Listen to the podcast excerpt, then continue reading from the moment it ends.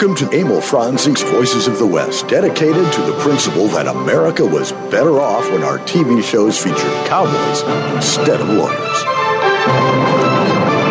And you know, there have been studies linking that. Uh, that is a very true statement. It is true. It is. Welcome I have, to. I haven't seen a lawyer I'd trust with anything. Welcome to another edition of Emil Franzi's Voices of the West. I'm Harry Alexander. yes, you are. Bunker de France. There's Yes, the other guy talking there. In Los Angeles, it's Todd Roberts. Howdy. Yes, you are.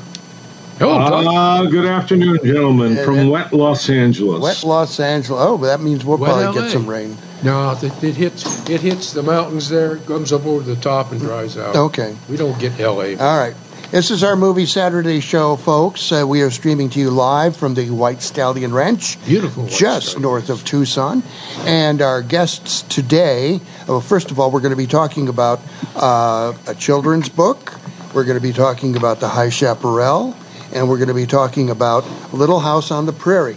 Those two shows, two of television's most iconic TV shows, uh, and we have guests from both of them. Susan McCray is, uh, uh, she was a casting director for uh, uh, Chaparral, married to Kent McCray, the no, she wasn't the casting director for Chaparral. Okay, well, she was married to Kent McCray, who was the production manager. But she was casting director. she was for a casting House. director for Little House. There you go. All right, and on from the Little House side of the coin, we've got uh, Captain Stan Ivar uh, to be joining us here in just a moment. First, you got some birthdays there to talk about. I got about. a couple quickly. of birthdays. We like we like to celebrate the people that are part of our heritage.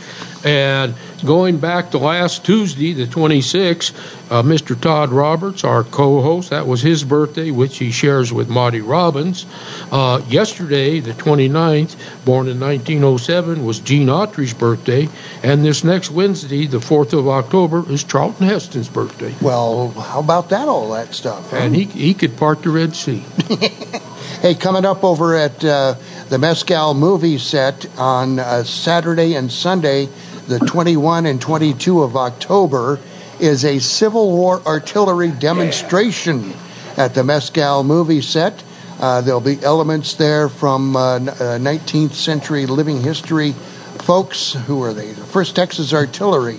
Uh, and they've got uh, I've I've seen their cannon and and uh, haven't fired their cannon, but I've seen their cannon and it uh, it goes boom very nicely.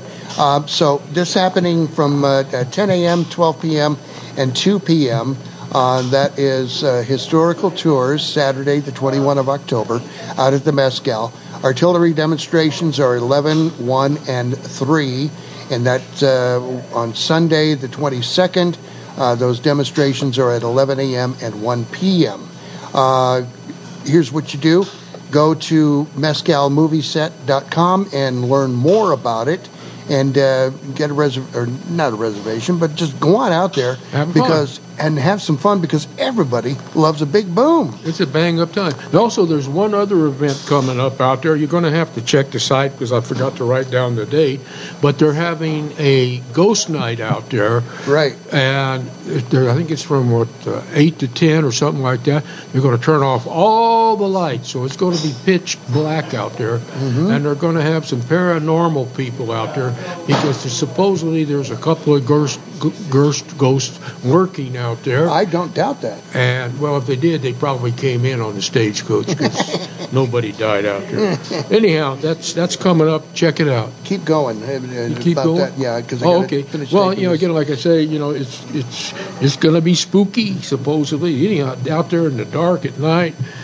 Uh, I don't know. Let's see. It's going to be about the dark of the moon, I think, because we're coming into full moon right now. Mm-hmm. Yeah, there was a I good, don't good rise, Yeah. good one rising yesterday. All right, let's uh, get to the meat of the matter here and welcome Stan Ivar and Susan McCray. Howdy, howdy, and howdy. And howdy, howdy. Hello, guys. And howdy back. Good to have you both. Uh, you, the two of you, have co-authored a, uh, a children's book, uh, and it is. Where did I, I lost it again here? Doggone it. Who did the artwork? Stan. Who? uh, No, I don't know what he did. Oh my gosh, no, not me. Okay, Uh, all right. Here, here it is. It's the story of Sammy and Zelda by Susan McCray and That's Stan. correct. Ivar. And uh, this is the second children's book from Susan, um, and uh, this is a fanciful children's story that should delight audiences of all ages. Tell us about it, Susan and Stan. Well, it's a great book. It's actually my third children's book. Oh. Sorry to correct you. Thank you. Um, but it's it's a great book. Uh, Stan uh, is uh, captain of a harbor cruise uh, boat uh, in Long Beach, and he uh, goes on these cruises. And he has a few friends that he tells the people aboard about, and he shared that with me, and we decided to write about them. Thus, it's Sammy and Zelda.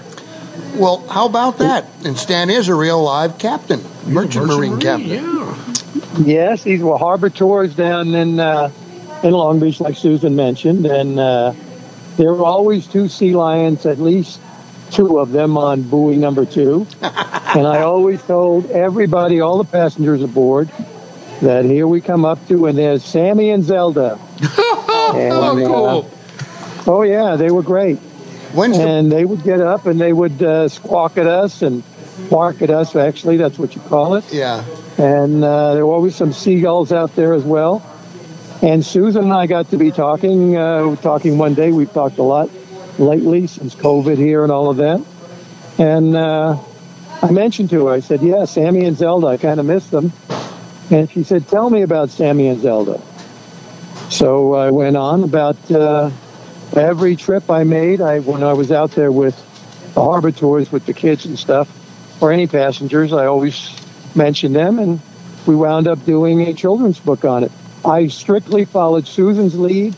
She was a pro. She had two under her belt, and she had the uh, illustrator, a great guy back east, uh, and all of that. He did wonderful work. So uh, that's how it came about. When is the book coming out?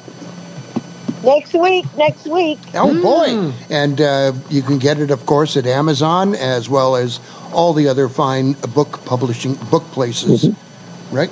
Barnes That's and Noble. correct. Barnes and Noble. Uh, I don't know who The else Book is Nook. there. I don't know anymore. Uh, you can get it online, I'm sure, no doubt about that. You can get it online, but you can also walk into a bookstore, and if they don't have it, you can ask for it, and they'll they'll order it for Yes. you. Can't order it on uh, from the uh, Sammy and Zelda website, right? No, not yet. No, we're not doing that. Okay. Did you name the, the seagulls? That's because I lost my packer slipper. Kent, Kent isn't here to wrap them up. That is so cool. It sounds like we have a seagull lover. The seagulls are Sydney and Rufus. All right. Well, you know the old you know the old story out there, actors and seagulls. I won't go into it, but mine, mine, mine. no, that's not the story. yeah, Well, out in the Merchant Marine, we had a couple of stories too about seagulls. yeah. Uh, we won't mention them either. Yeah, Yeah. yeah. No, it, it has to do with their habits. Yeah, I was a park ranger at uh, in Key West, Florida, and we had seagulls all over the damn place. And I won't go into my uh, experience with seagulls uh, anywhere, Amy. I- I'm not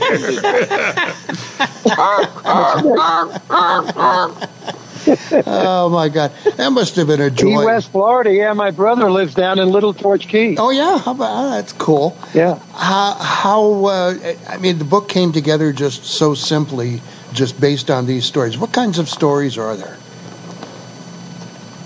Well, you know, Go there are children, uh, a lot of children who get angry with their parents or they disagree with people and they kind of go out on their own and they decide to, that the best thing for them to do is just leave. And they Mhm. leave the house, they leave where they are, and they get lost. Yep. And when they get lost, they don't know what to do. They don't know how to get home. They don't they they're not used to where they wandered off to. And that's what happens between Sammy and Zelda. And uh, yes, and Zelda Zelda wanders off and turns out she goes she she wanders into a place that she's not familiar with. hmm And it turns out that one of our seagulls goes hunting for her. Well, actually, all of them are hunting for her. because Sammy is very upset. he doesn't know what happened to her. So it's it, you know it's one of those stories, and it's a the, the moral to that is you never wander away. You try and work it out before you go wandering off somewhere. Don't make Sammy sad. No, of course not. Susan, this is your third children's book. Uh, it's got to writing for kids has got to be quite the challenge. I, I think. I don't know. I've got an idea. Well, for- I cast more children in uh, in our shows than Mm. Yeah. most any other casting So you director. you know them. so I, I'm pretty well aware, pretty well aware of how they think and what they uh, what they feel. yeah. Um, my my office, of course, had a lot of stuffed animals in it, and as a matter of fact, I had a gumball machine in my office that Michael Landon used to frequent quite frequently. Um, unfortunately, he dipped his hand in it without paying the penny. Yeah. oh, And, uh, rascal. Yeah. you know, you know how that is. Those wealthy people. Yeah. Yeah. Boy, oh boy. Yeah, I've got an idea for you and Stan for another story. The idea is Stan has the little house out there on his ranch, and you guys should do a story about that. That would be so cool. Yeah, an animated, uh, not animated, but a, a graphic novel, perhaps. Well, my That's what first children's book, I'm developing an animated, uh, an animated short subject Cool. actually, and I'm in the middle of putting that together. Excellent. You know, that was funny because I was looking stuff up on on the on the thing. I didn't know we were doing the third book, but so I was looking up Perry's piano, and I was thinking, Uh-huh. man, that would make a great animated movie. Mm-hmm. And that's what it's going to be. hmm Good. Good. And it looks fantastic, guys. It does. Oh, are, are you going to do a voiceover in it, Stan? Only if Hint, I'm hint. asked. Yes. Hint, hint. I, I, I, I, I don't know if that casting director will call me. You're Uh, probably not. yeah. I think we we have some numbers You for one of them. you didn't, Stan, you didn't wake up this morning knowing you had an agent, did you? well, you know, we work for ten percent. What the heck? Oh, finally. I've got an agent. Yeah.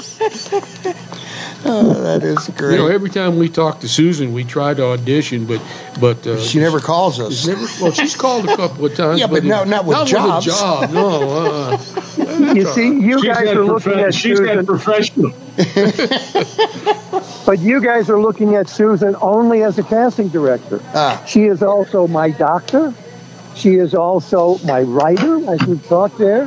huh? Uh, she has. There's many things. Yes. yeah, I know. well, she I'm she up wears for many hats. I'm a, I'm a, I'm a collaborating son of a gun. Yeah, yeah. uh, so- I'm as much a doctor. I'm as much a doctor as our president's wife is. there you go. Probably a better one too. Three times over. Definitely. Oh, that that is good. There's an animated movie for you. I don't think I'd like to produce that one. Susan's, Susan's had Susan's had uh, real professionals try to dupe her into giving them a job. We're amateurs. Why, why else do you think we constantly never get a response? Yeah, Oh. I, you know what? I always tell the story about the guy who sent me the best picture and resume ever, and that was when I opened up the envelope and there was a picture, and it was the back of the head of the actor. and you know darn well I had to call him in. I had to know what the heck he looked like. well, right? sure. Yeah. You know, that reminds me. I went out and got a bunch of headshots done, and it was up to the last last shot. And the guy says, "Well, what do you want?" So I did not. So I just stuck my finger in my nose, right? and, and and so anyhow, I'm showing I'm showing Victor the proof Victor French the proof sheets. And of all the pictures, you know the one he said I should send out, The one with the your one nose. picking my yeah, nose. Yeah, yeah, yeah. Yeah. Because it's different. Well, you said he said Well, he that's said definitely Vic, that's definitely Victor French. So did the You know, Stan Stan was in one of the last pictures that Victor did. yeah, the one he did Yeah. over in England. Yeah, exactly. Yeah. Oh, Yeah. cool. Oh, you know, Stan, I, I was looking stuff up and I realized you and I worked on the Flash ep- episode Out of Control. I was a homeless guy that got attacked by the creature or whatever it was. Were you the creature? Because he wasn't there. It was a stunt, another stunt guy. But Yeah, that was the one where I had to come down on the piano wires on one and everything else and all of that. First time I had done that. Yeah. Yeah. That was interesting, that show. Yeah, Well, they it's kind of cast you on the nose, right, Steve? So, so, so that basically you mugged me, but it wasn't you, but it was you, but it wasn't you. So, I- I'll, ne- I'll never tell. I'll never tell. so do the pair of you have uh, uh, another book in mind that uh, you might uh, think about? Actually, we've been talking about that. Playing around with something, yes. All right. Yes. Yes. I think that is just way cool. Um, we're going to take a commercial. and, and, and just and you know what? Since you mentioned the book again, Mhm. just so you know, there's a wonderful dog in uh, in Sammy and Zelda. The story of Sammy and Zelda, Okay. and his name is Scruffy. Mm-hmm. He was my dog. Aw. He was my dog given to me by Shannen Doherty. Aw. Oh boy, He's the hero of the book. Oh, Ah. man's best Yeah. friend, or, or or Susan's best friend. There you go. The story of Sammy and Zelda. It's coming out next week, and uh, you, it's by Susan McCray and Stan Ivar, and you can uh, pick that up at Amazon. Uh, you can pick it up at all of the other great book places uh, that there are in our country and probably around the world too.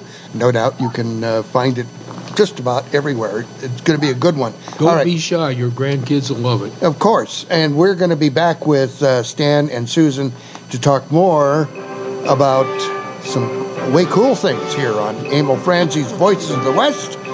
We'll be right back.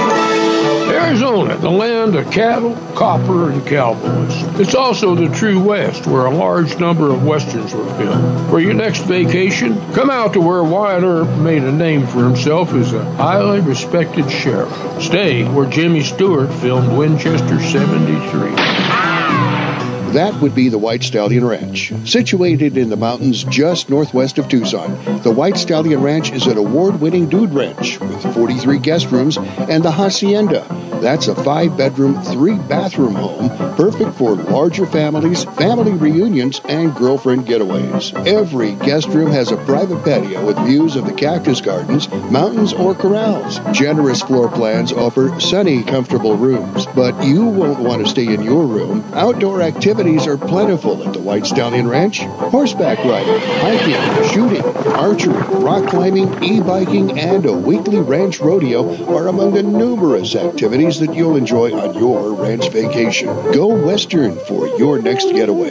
The White Stallion Ranch. Book your vacation now online at whitestallionranch.com or call 520-297-0252. This is Eb Wilkinson at Wilkinson Wealth Management. If you're within 10 to 15 years of retirement and you're putting off retirement planning, my advice to you is don't do that. Ignoring your retirement planning won't make it go away, it'll just make it worse. Give me a call and let's work on your plan together so you can retire comfortably and remain comfortably retired. Call me, Eb Wilkinson, at 777 1911. That's 777 1911. Watch Old West silent movies anytime at voicesofthewest.net. We all make promises, big and small. I pledge allegiance to the flag of the United States of America. I do solemnly swear to help you when you're in need, to be considerate and caring, to be your loving, faithful friend, partner, child, parent, neighbor. One of our most important commitments is to support our nation's veterans. Learn how you can help a veteran going through a difficult time by visiting maketheconnection.net. Mr. Manolito, you come to join up with us, or you just running for protection? Oh, man, Buck, please. That poor girl, you know, she, she misunderstood my, my tender friendship for her. Deep love. This is the Voices of the West.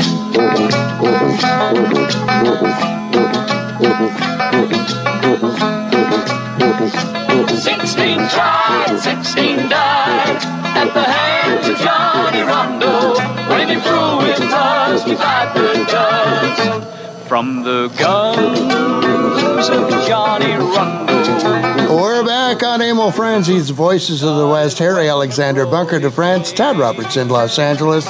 Our guests are Stan Ivar from Little House on the Prairie and Susan McCray. Uh, she's also a casting director from the Little House, but uh, she was married to Kent McCray, who was the production manager for the High Chaparral and uh, two of the most Highway to heaven. Oh, hi- greatest guy in the ever Hey. I mean, you know, good stuff there. And this particular tune, "The Guns of Johnny Rondo," Susan, that was written for w- w- which one of the characters?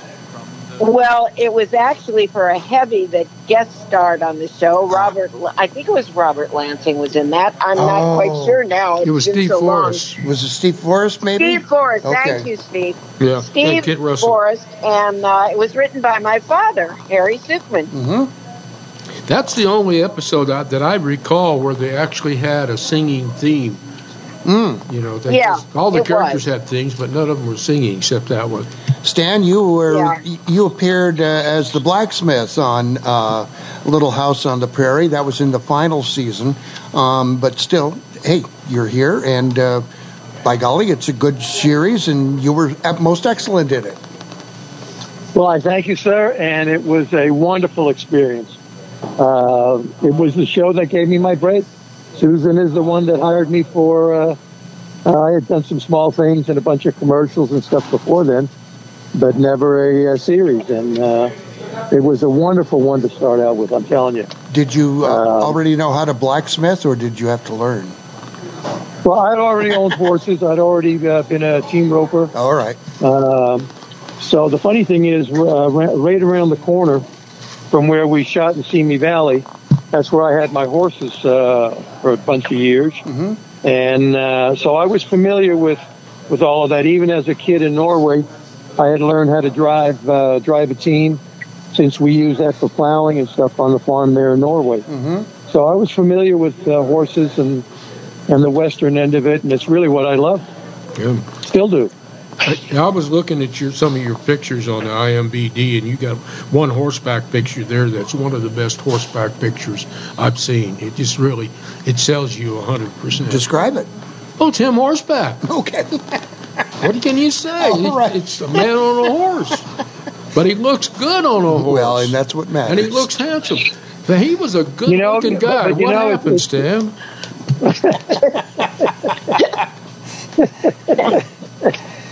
I'm looking more like Don Collier every day. He was a good-looking man. Good, yeah. Oh God. Yeah. Miss So the guy. Stan, I'll I tell you gotta ask you. Uh, I gotta ask you, Stan. Um, you've been you've worked diligently all your life, but you were in a film that I think is highly underrated compared to its peers, and many consider the best rendition of that story. 13 Days to Glory with Yeah. James Arness and Brian Keith. Oh yeah. Can you talk Oh, yeah. about that a little bit? Yeah, that was a, a wonderful job down there in Texas. Buck Taylor, uh, Jim Arness, and Brian Keith. Brian Keith and I had uh, had worked together already on on uh, something by that time. Um, but no, it was a wonderful show, and uh, I enjoyed being down there in Brackettville, Texas. Uh, yeah, it was great. Jack Lilley, Jack did all the uh, uh, the horses with the wrangling and uh, and all of that. Yeah, a great show. You yeah. know, he, you did another picture. I want you to tell us about this because this, I understand, was the pinnacle of your, your career. Rock-a-Doodle. Well, Rock-a-Doodle, that's the one that uh, we did with Victor.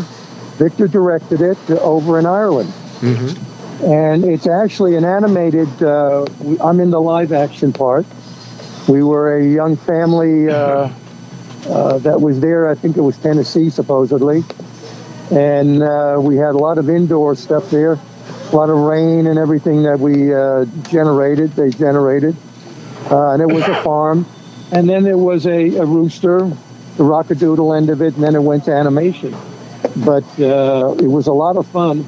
I mean, the one thing I remember is, you know, they always expect actors don't have any idea about animals.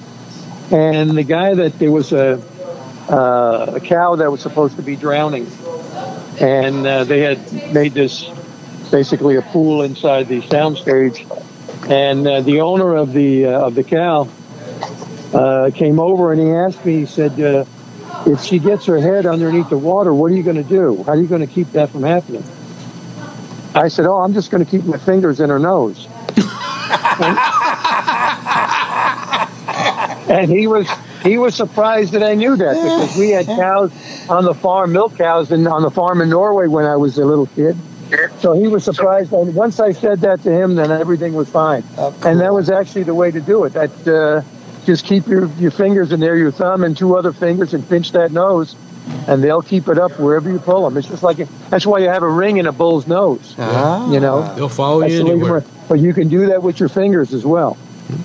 Well, you know, I want to go back to Little House for a minute because you know you did you did the last year of the series, but then you did three Little House movies after that. Look back to yesterday, the last farewell, and uh, blessed all their children.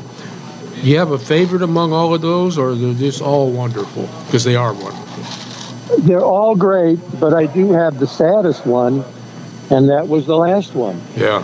Uh, even on a day off, my brother was out here visiting me, and we went over and watched when they were dynamiting. I mean, blowing up part of the part of the town and so on. And uh, I just, uh, you know, I said this is too important to to miss it. So I, not that I wanted to see everything destroyed, it just broke my heart.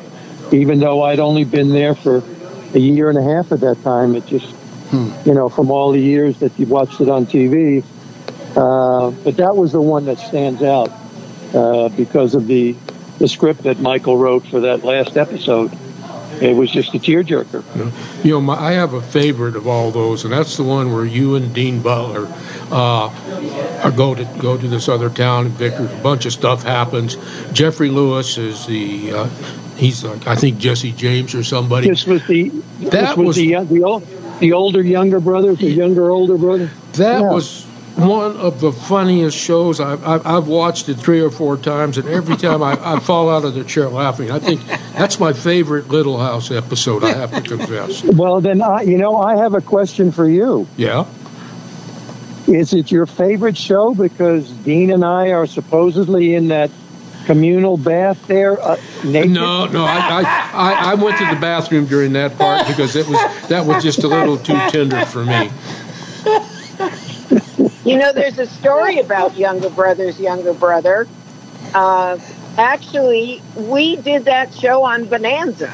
Hmm. And because Michael loved it so much, we did it on Little House. we had a, a we had a different cast, of course, hmm but Geoffrey Lewis was just fabulous. Oh, in- he was in great. the one- And P, You know, Peabody, he- whatever his name, I can't remember his real name. He was great. Uh, you know, the other brother. Oh, brother. he's great. Yeah. I mean, all the work he did with Clint Eastwood as well. I mean, beautiful. He's a, really a fun guy. too. Stan, Stan, Wonderful. Stan, how did you end up with uh, the the uh, uh, set of Little House on the Prairie? That was just by chance. Uh, it wasn't intended. Uh, we were shooting, like you mentioned there, the last the last episodes, and uh, Michael was directing, and um, you know, we're going to blow up everything, and I we were just standing there in between takes, and uh, uh, I asked him, I said, you know, what are you going to do with Little House and, and the barn and everything? He said, do you want it? Wow. and it it, it it caught me off guard. It Yeah. really it, it just did. And I I said, "Wow!" I said, uh, "He said no. If you want it, he said, uh, if you dismantle it, uh, then you know you can you can take it down." And um, I told him, I said, "Well, I said I've got horses, and it's like a second family to me, uh, just the ranch next door. So I got a couple of the cowboys from over there uh, when the show was over." And we did. We uh, took it down. It was built in flats uh, and all of that. Save the But Michael said to me, Michael said, Stan, if you take it, and I'm glad you're taking it, but you've got to make me one promise. And I said, what's that? And he said, you have to promise me that you'll never use or let it be used at the little house for anything commercial. That's nice. In other words, not put on display and sell tickets or anything like that. Yeah. So nothing like that. He was he was very sincere about that. That he didn't want it to be, um, uh, how you going to say, you know, just uh, minimized and everything. Yeah. It was, it, it, it meant something to him and it needed to stay. Mm-hmm. That spirit, that soul of Little House needed to stay with that building. Had you worked with Michael Landon prior to uh, Little House? No, sir, no, never had, no. And uh, how was it to work with him? I I knew Michael from the times when he uh, would come to Tucson, and uh, he he was a big proponent of. Uh, we had a tennis tournament here yeah, back in the '80s, and uh, I got to know a him. great tennis tournament. Yeah. Great tennis tournament. I got to know him uh, at that time, and uh, how how was it to work with this guy? I, I tell you, he uh, he he made things very comfortable. I I told a story now and then. My first day on the set, and we were out in Simi Valley on location there, right in front of the little house, and we're standing four of us real close. Myself, Pam Roylance, who played my wife, and Melissa Gilbert and Michael Landon, and the four of us are standing having a conversation. And I am just messing up my lines, you know, just flubbing them by accident. I mean, it just, mm-hmm. I was nervous as hell. And Michael yelled cut, and he said, Stan, come here. And we walked around behind the little house. And he said, what's wrong? I said, I'm just nervous. I said, it's half pint. It's, it, it's little Joe. It's, you know, it's all of that. You know, and he said, he said, don't worry. He said, "You do what you do, and I'll never look like I'll never let you look bad. And if you are, I'll tell you." Yeah. And he really took all that pressure away as much as he could, mm-hmm. And made it as as easy as you could to work. He was a great guy. He was an easy person to talk with, Mm-hmm. no question about that. I mean, and on anything, any topic. I mean, he told stories. Oh, his stories are the greatest. oh my God, they are they're they're priceless. and hilarious. unfortunately, I can't tell them on the air. Well, you know, I've got to say, he, I think one of the best compliments I ever got was I did a, the Boys in Blue episode of Highway to Heaven, mm-hmm. and I'm a burglar and I've got a gun, and I'm like, and in this episode, God's taken away his invulnerability and he can die again. Mm-hmm. And I've got a gun on him. We do the scene and it's over. And he said, you know, he says, that was the most belie- believable thing I ever saw. I really felt you could pull the trigger. Wow. And that was such a neat compliment. Wow. Wow. On that you note, know, Mike. go Mike. Mike was a really very special man. Of Mm-hmm. course, he was our best friend, and uh, I mean, I worked with Mike since Bonanza, and I got to tell you that no one, no one is like Mike was. No one. No, and and it started with Mike and Kent, and it worked its way down where I would see people on the street at the studio, and they'd say, "What do we have to do to get on the crew of this show?" I mean, he had such an incredible reputation. The Mhm. show, the crew, everyone was really, you know, you hear these people on series saying, "Oh, we're like family," but I got to be honest, uh, everyone was literally like family to the point where a lot of us still uh, are in touch with each other because it was very meaningful, very meaningful to So- be with him. So, Susan, what what, what is it about that that that does and, and Stan? What what is it about that particular character that brings all of that together? I mean, it, I understand what you're saying, but tell everybody else. I don't know what you're asking me. Oh, uh, how how is it that that one person can bring together so many things like that, and and wanting everybody to and everybody else wanting to be a part of that as well? I mean, it kind of had to have the I presence think to it. bring Uh, out the best. well, you know, uh, they used to call Kent BD. Collier used Daddy. to call him BD because he was their big daddy. Yeah. And He was. Um, of course, Collier always used to say he called him BD because he paid him the money. but I think uh, I think it was because they all knew that if they had a problem, uh, they could always go to him. They could always go to, to Kent first and then to Mike because you never knew never quite knew what you would get from Mike. From Mike, uh, uh, but you always knew that you would get an honest answer right off the bat from Kent. He had everything in order, and you know, and Kent ord- actually hired people that were the best at what they did and let them do their work. And I think that's what was respected more than anything. And if they had a problem, then they would go to him. But other than that, they did the best thing that they knew how to do.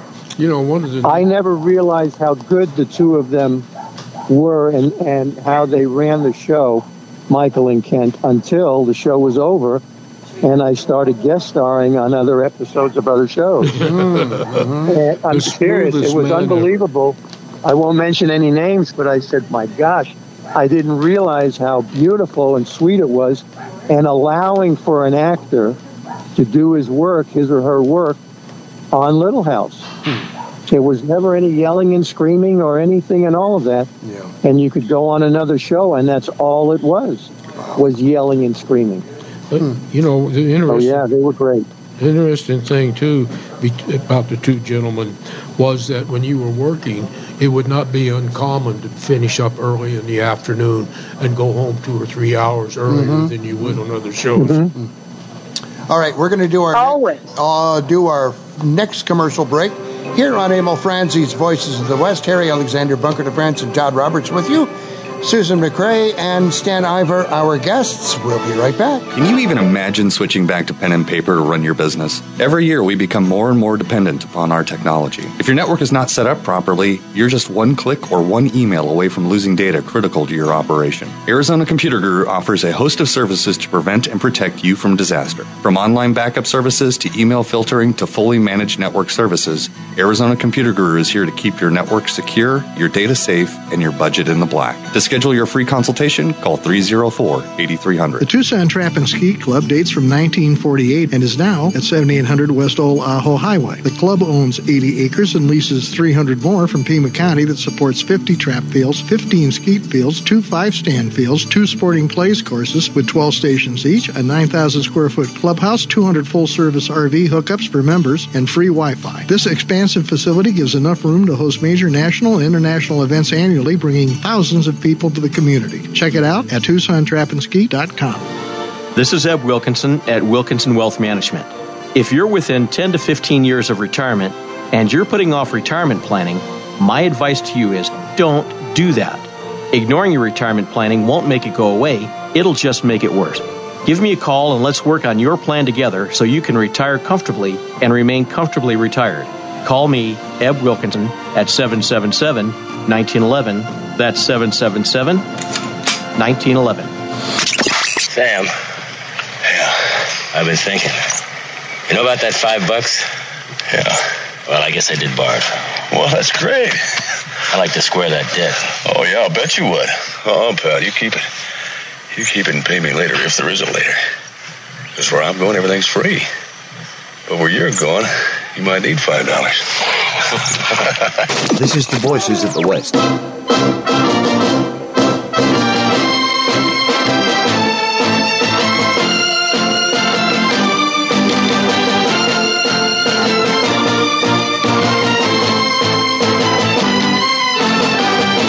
We're back on Emil Franzi's Voices of the West. Harry Alexander, Bunker de France, Todd Roberts with you. Our guests, Stan Ivar and Susan McCray. We are talking the High Chaparral and Little House on the Prairie and uh, damn near best days of my life. and damn near anything else we can come up with uh, for this hour. This, this, is, this is great stuff. And yes, I do. I, I wanted. Uh, I was going to say. Go ahead, Harry. I was going to say, Todd. Yes, I do. Uh, uh, illegal peoples. I do have permission to play that particular theme. We didn't steal it? We did not steal it. I have the permission to play it. I did not pirate that one. Music rustlers. Music rustler, yeah. All right. I am And you have thinking less of you now, Harry. play. I thought more of You you. have the permission to play anything on Chaparral from Thank, me. thank you, ma'am. I Um, Harry, I You had know, more respect from. I, I had a lot more respect for you, Harry, when I thought you stole it. Oh, I honest, steal a that's lot of things. Don't worry. I wanted Hey, can I ask make an announcement? um, Yes. You guys? Yes, Can I make an ahead, announcement, please? Uh, I just want you to know March 22nd, 23rd, and 24th. Ha- a Little House on the Prairie is, is honoring the 50th anniversary of the show. And it will have a big event out here in Simi Valley where we shot the show. And it will be an incredible gathering. And please go to Facebook. You'll see all kinds of advertising on it. It's going to be incredible. All the stars will be out there.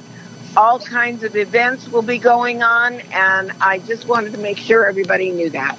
Okay. All right. Todd, you had a question in there that you or a comment. Well, Stan, you also were uh, you worked on Just Shoot Me with George Segal and David Spade, and I wanted to see what your if you have any stories from that experience. That was a funny show. Yeah. I, I Well, it was I a don't very funny show. made- Oh yeah, it was it was a, definitely a funny show, and uh, uh, I, I love those sitcoms and and all of that. They were great to work on, and those folks were great. I mean, that's all I remember pretty much that they were w- great to work with. There, there is since you played the theme song of High Chaparral, I do have a Don Collier story. Oh, You good. want to hear it? Okay. Oh, yeah. Yes, yes, please. Well, you know, in, in Tucson when we had the reunions there, Yeah. and I'm pretty much I was a guest with coming with Kent and Susan, and um, every now and then some of the fans would come up to me, and you know, a couple of the ladies came up to me and said, "Oh, can I get a kiss? Can I get a hug?" And when the second or third one came, I said, "You know, you really don't want me. You see that big guy over there? That's the king bull right there in the herd. Yes. That's the guy." And I said, That's Don Collier. That's the one you want to go over to. And I went over to Don I said, Don, these women, they're just enamored with you. And I said, I guarantee you, you could sell them a kiss. and he goes, you, you, you think so? I said, Yeah. And Don kissed every one of those gals at least once. He made a fortune. He made 20 bucks each time and he loved it. You know, and I was giving him the cut rate too. I could have charged him a whole heck lot more. Doesn't he There sound he like you? is. Yeah, there he is. Oh my God. That is. Oh, God. I miss him so much. yeah, we all do. What a Oh, wonderful we guy. all miss him. Don and I had a uh, Don and I had a mutual because both of us were in the Merchant Marine, not together, Right. but we were in the Merchant Marine, both of us. So we had some sea stories that we would tell uh, each other over the years and all of that. Yeah. Oh man, man, oh man.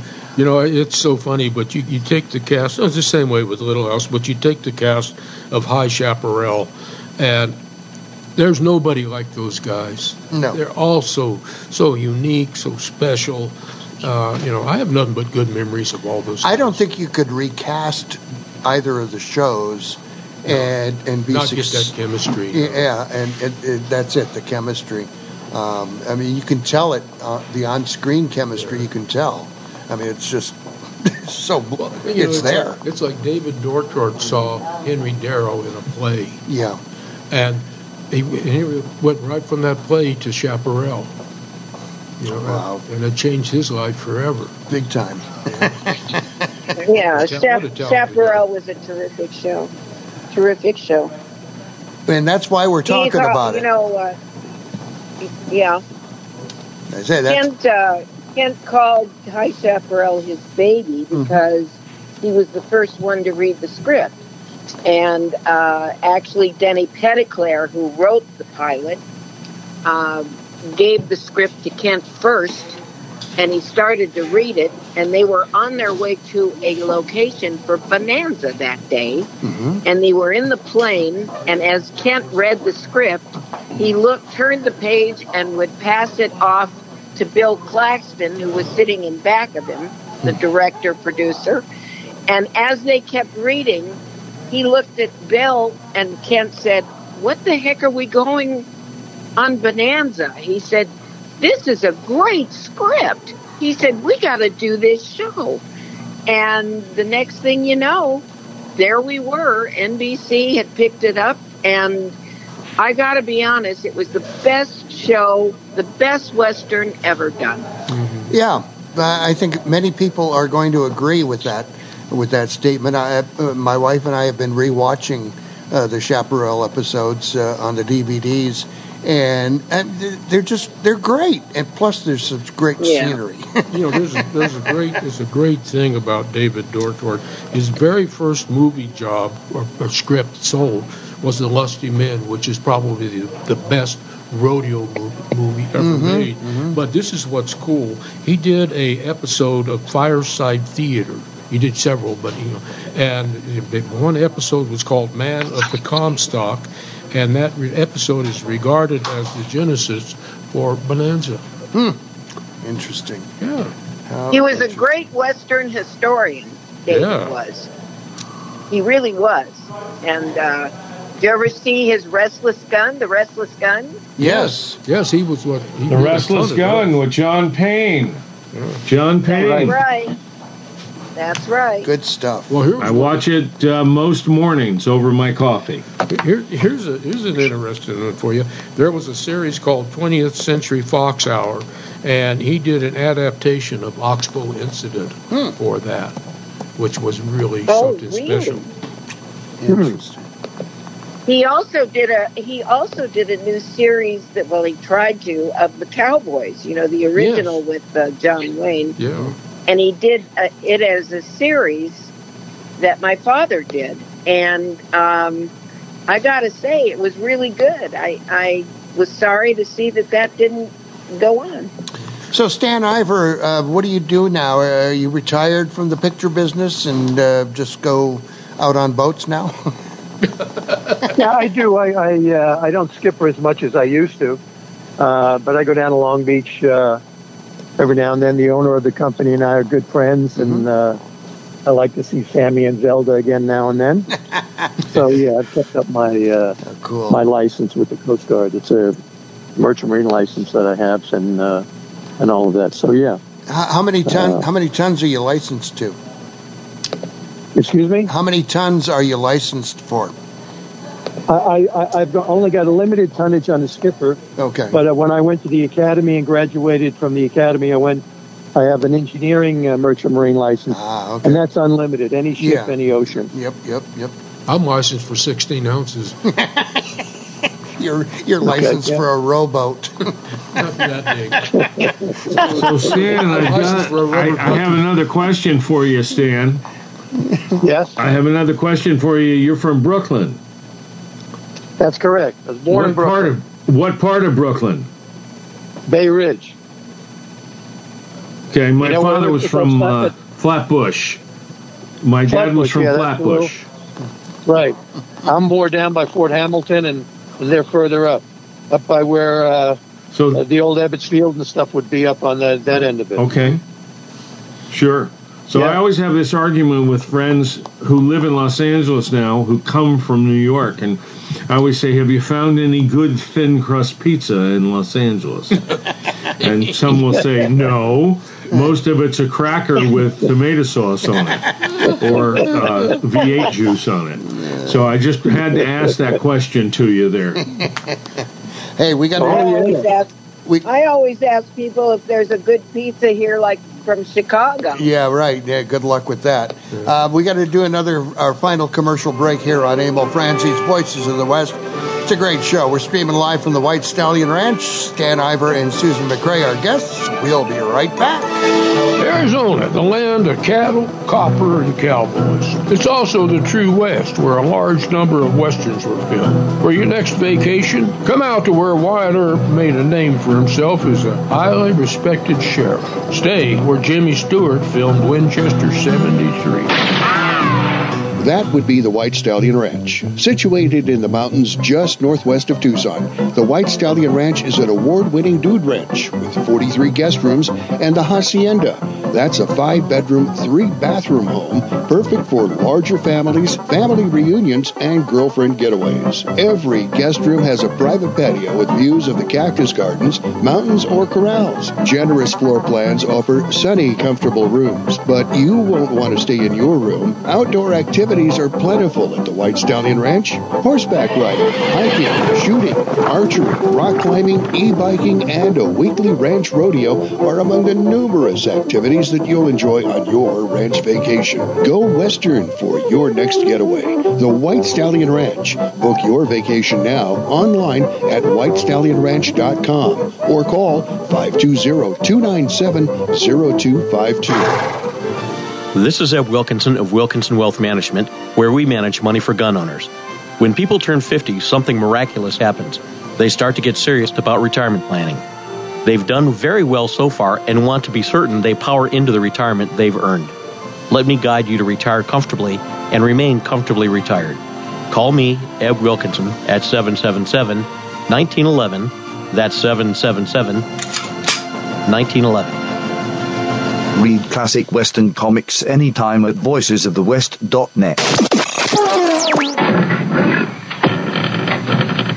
Hello, I'm Mr. Red. No doubt you've heard about rescue groups for dogs and cats. But did you know there's a rescue group for horses? That's right, it's called Horse It Around Rescue. Founders Steve Boyce and Teresa Worrell are helping out all those equine victims of neglect and cruelty by giving them a place to restore their health and wellness. And Horse It Around provides a nurturing and natural environment where horses can be horses, so they can be adopted out into forever homes. More than 120 horses, mules, and donkeys have been adopted out, but like everything else, it costs money to run the project. Horse It Around is a 501c3 nonprofit located in southeast Arizona. Your tax deductible donations to Horse It Around will go a long way so those horses can be horses. Check out the website, horseitaroundrescue.org. Make a difference in a horse's life. That's horseitaroundrescue.org. Sir Manolito's in jail in Nogales. I had heard he was wanted there for several charges. My son does not do things in half measures.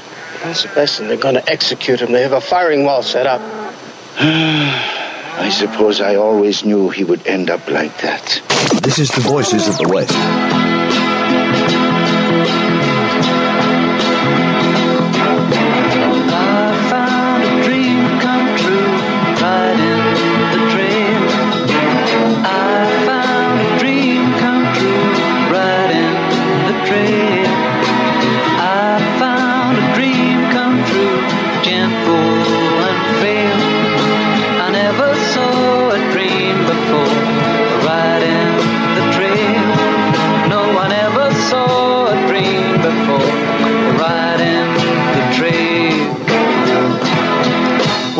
Back on Emil Franzi's Voices of the West. Harry Alexander, Bunker to France, Todd Roberts in Los Angeles. Our guests today, both in Los Angeles area, Susan McCray and Stan Ivar. Stan was in uh, Little House on the Prairie, played John Carter, the uh, blacksmith. Susan McCray, casting director for Little House on the Prairie, and married to Kent McCray, the production manager for uh, the High Chaparral, among other programs. My God, did I get it all? You got it all. You, if you if you give all the credits, it'd be a five-hour show. You know, I and think that so. would be leaving stuff out. you know, I want just for a second. I want to go back to Susan's dad because he's such, such a special man. But you know, he did the music for 86 episodes of Chaparral. Yeah. And this is the interesting thing I come out, which I didn't realize. He also did a lot of, of stuff uh, just on the piano for a bunch of different westerns. Lonely Man, which is probably the first time him and Dortort worked together. Uh-huh. Uh, he did the Tin Star, Rio Bravo, which they did a recording from that of, of his, his uh, the piano playing. The Jayhawkers, Heller in Pink Tights. You know, you know, we, we think of him as a composer, but he was a concert pianist. Too. Well, and how, how many? Uh, he got what, at what? At least one Academy, right, Susan? He was nominated three times for an Academy Award. He won the Academy Award. He won Golden Globe Awards. He won two Emmy Awards, one of which was for the High Chaparral. Yeah. Yeah. And uh, he was an incredible man. Incredible. Wow. Man. well, he has he had an incredible daughter, so that's you know you, the fruit doesn't Oh, fall well, thank far from the tree. Daughters, daughters are like that. Yeah. You know. You got you got. I got one. Not all of them. Uh, most of them. I got, I've got to say, But this daughter- Harry's this daughter, daughter and, is Ha- and Harry's daughter. I just realized two Harrys, and both both have great daughters. Yeah. My little girl has just been turned on to westerns and is absolutely loving them. And uh, just had a 50th birthday. Just had her 50th birthday. She she had the honor of transporting myself and Bunker down to Tombstone for an event, and uh, I think after that, I think she wanted to leave us there. he kept trying to sneak off. Uh, no, it was it was wonderful. We Gr- put great rocks under the tires so she couldn't back out. Todd Roberts, you got any questions in there? Well, I just I think that it's important to remember that you know there are the people we see on the screen that we think make it all happen, but today we have two people on the show who did make it happen. Uh, one in front of the camera uh, and the other one behind the camera. And that's where this all happens. And that's why the people that I always had the most respect for were the people who took care of the crew.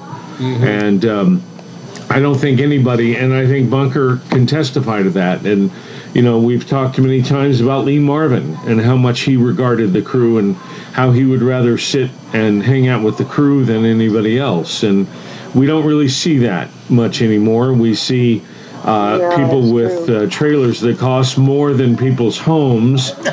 and, uh, yeah, and uh, you know, they, they're decorated with. Uh, with uh, um, you know they, they're so beautifully decorated and overly expensively decorated they're in architectural digest i think that if your if your trailer's an architectural digest i think your priorities are in the wrong place Probably so. I have a story to tell you about those trailers. All Uh, right. A very well-known actor, very well-known actor came into Kent and he said uh, he's doing another. He was doing another show, and he came in and he talked to Kent and he says, you know, uh, he said, I got to tell you something. I'm a little upset. I was out at the uh, at my trailer.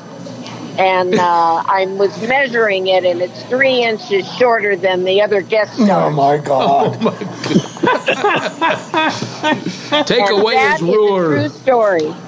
that is a wow. true story. What do you guys got coming up in the little time we got left? Yeah. Well, of course, we've got the story of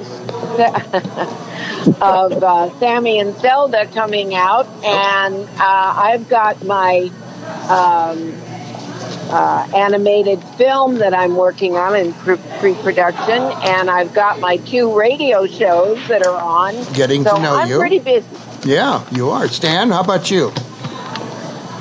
Well, I don't have anything uh, out there. I did have a little movie I was going to do, a little role, nice role. One, um, his name is uh, Clint Li- Clint Lilley. Um, it was a nice role, uh, and may still do it after the uh, after the strike. And I think this was perfect for me at this age. I play a blind soothsayer who is driving a a, uh, a team of horses that's pulling the back of a pickup truck. Okay. Uh, we're gonna. Uh, I've got the music. I got the music rolling here. This is called Blues theme. Uh, Blue, the character, his theme, uh, done by uh, it was that Vin, Vinny.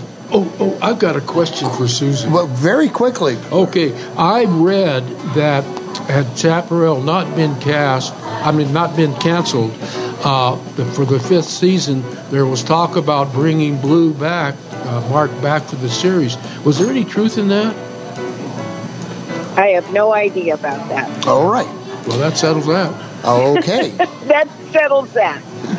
Stan Ivers, Susan McCray, thank you so much for spending a Saturday afternoon with us. We really appreciate it muchly. Bless you and your Well, I had on the fun. show. How about you, Stan? I had a great time, guys. Really good. And Bunker, good hearing your your voice again, and all three of you guys. Thank you so much. Thank you so much. Next time, thank you. Next time we get together, we've got a really good one here. Jennifer Malone. She's a native basket weaver. That's next Saturday on Emil Franzi's Voices of the West, and we're just going to let uh, blues theme trail out instead of uh, the usual Emil Franzi vo- uh, uh, outro. So 78, 79, 80 blues.